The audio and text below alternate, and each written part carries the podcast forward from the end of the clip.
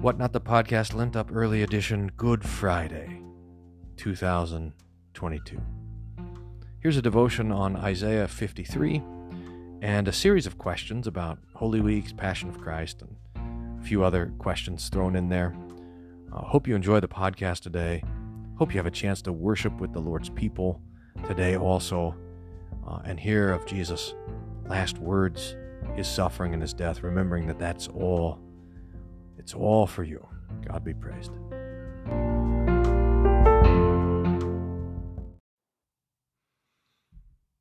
Here's our devotion for Good Friday, remembering 1,989 years ago, our Lord Jesus, uh, at 9 o'clock this day, was nailed to the cross and lifted up from the ground so that he might draw all people to himself. And we rejoice that we are also drawn to him. I mean, compelled by his word and by the Spirit to rejoice in his suffering, because his suffering is our peace.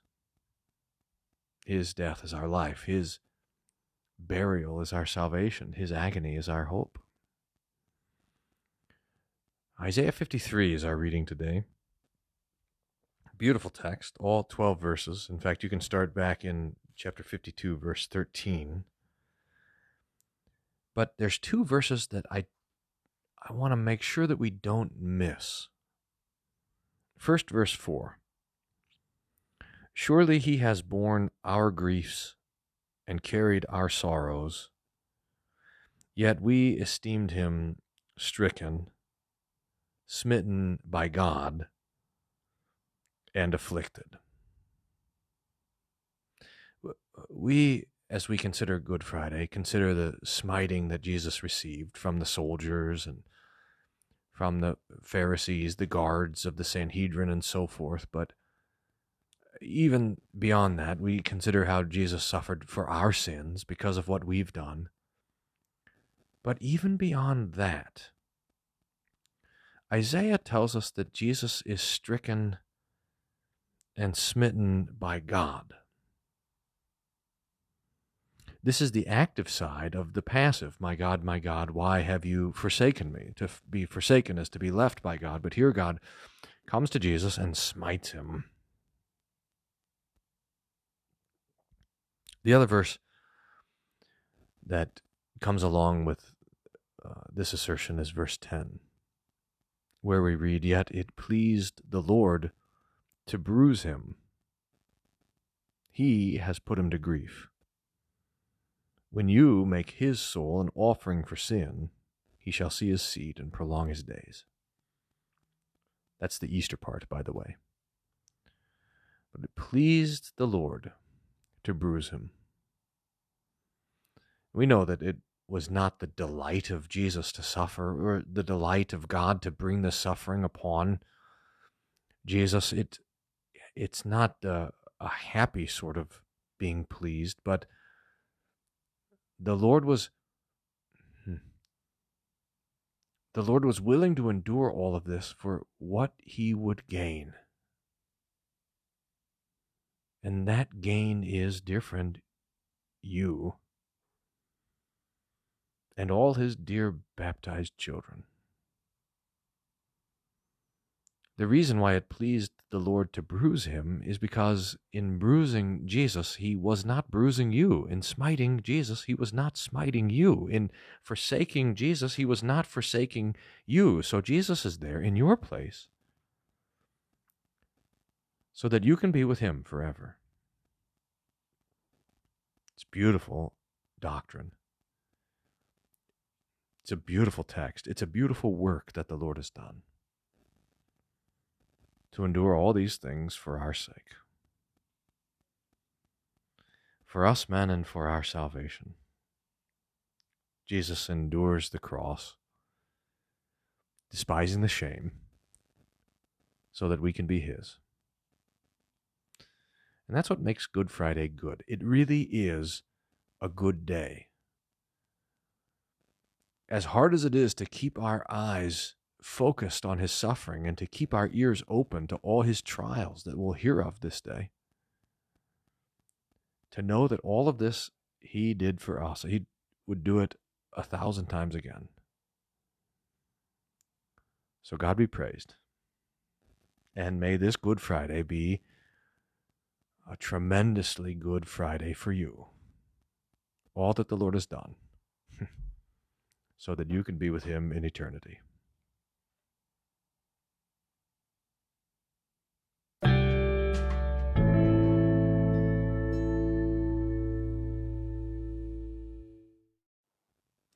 Here's a series of questions from V who asks uh, How and why do we celebrate Holy Week in a congregation?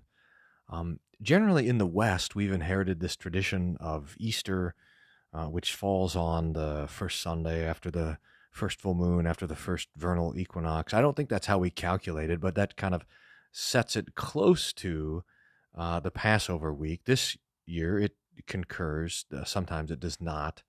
Um, and it's it's really wonderful because the liturgy, in a way, is the church year, I should say, is a speaking of the Apostles' Creed very slowly. So at Christmas, he we consider how Jesus was born of the Virgin Mary, and then at Lent suffered under Pontius Pilate, crucified, died, and was buried. Third day he rose again. He ascended into heaven. So all these major events that Jesus accomplished, we review once a year.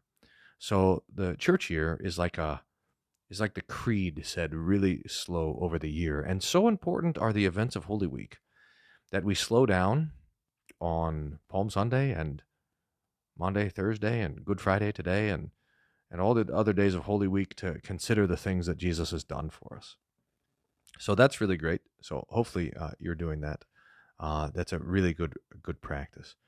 Um, but we mostly, if we're not reading the Lord's Word, we're not doing it right. So all the other liturgies and festivities are all fine, but the main thing is the word. Always the word, the word, the word, the word. So if you can read those events uh, in church or with your family or on your own, that's great. Next question from V How theologically accurate is the Passion of the Christ? I only saw it once and only on Vicarage, so that was about 17 years ago.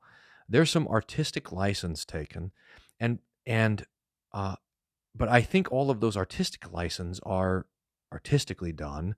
There's the story of Veronica. That's the woman who gives Jesus a towel on the way to the cross and he wipes his face and leaves an image there. That's from uh, kind of Catholic mythology. Uh, we don't know if it happened or not. It could have, but we don't have any account of it in the scripture. Um, I think uh, in regards to the Passion of the Christ, and V asks, what are some of the pitfalls regarding the Passion of the Christ? It, it focuses on the physical suffering of Jesus, while we want to recognize that the um, the suffering that's highlighted for us in the Scriptures is actually the shame of the cross, and the the spiritual suffering.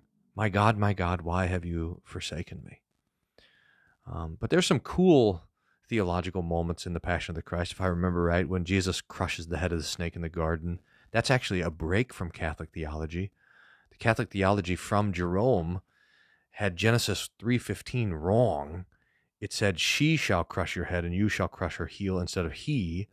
So Catholic theology for a long time had Mary crushing the serpent rather than Jesus. So that's fixed by that moment in the garden. That's great. There's this uh, time when uh, the movie puts words from Revelation in Jesus' mouth on the way to the cross Behold, I make all things new. That's actually quite amazing. But the danger, of course, is when we focus on the physical suffering of Jesus, we miss the spiritual suffering. There's also something when whenever we try to depict visually, especially by video, any of the events of the scripture, so, something happens. I think there's a reason why the Lord gives us these things with words rather than images. Um, he wants our own imaginations to be painting the pictures rather than someone else doing it for us. So there's always a danger there. Those are my pitfalls. V asks, Is there a time for introspection during Holy Week? Absolutely. We should consider our station in life according to the Ten Commandments all the time and repent of our sins, but especially Monday, Thursday, Good Friday. We consider that all these things that Jesus did because of us, because of our sin. The cross is first a preaching of God's law, what we deserve, but then a preaching of the beautiful gospel that instead of pouring out all this wrath on us, it goes on Jesus instead. Can a Christian be a messenger of Satan? Slightly off topic question, but I think this is a very interesting one. Um, y- yes. The answer is yes. Remember, anytime we sin, we are serving the world, the flesh, and the devil rather than serving God. And so any sin with our own lips becomes a, a word not from God, but from the devil or the evil one. Now, that doesn't mean that the Christian is directly inspired by the devil to, to, to curse God or say something wrong, but false doctrine is always demonic doctrine. Uh, the devil is always antichrist. So I think it's possible. Uh, can the phrase, you are a thorn in my flesh, be meant in a positive way? Not that I know of.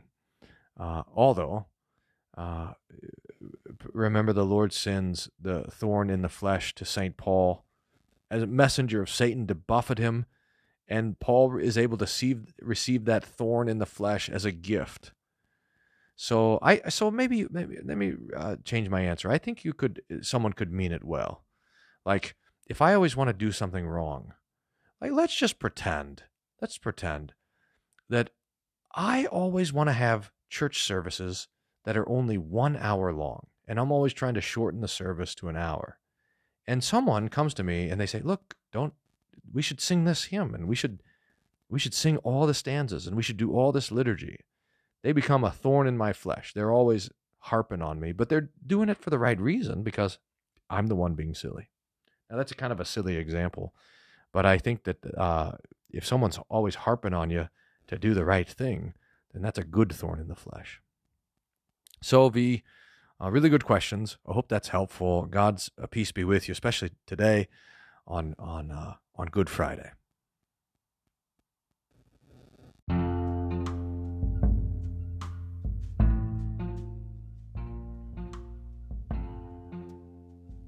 His sacred head is wounded for you. He cries out and breathes his last for you. He's forsaken by God, all for you. God be praised.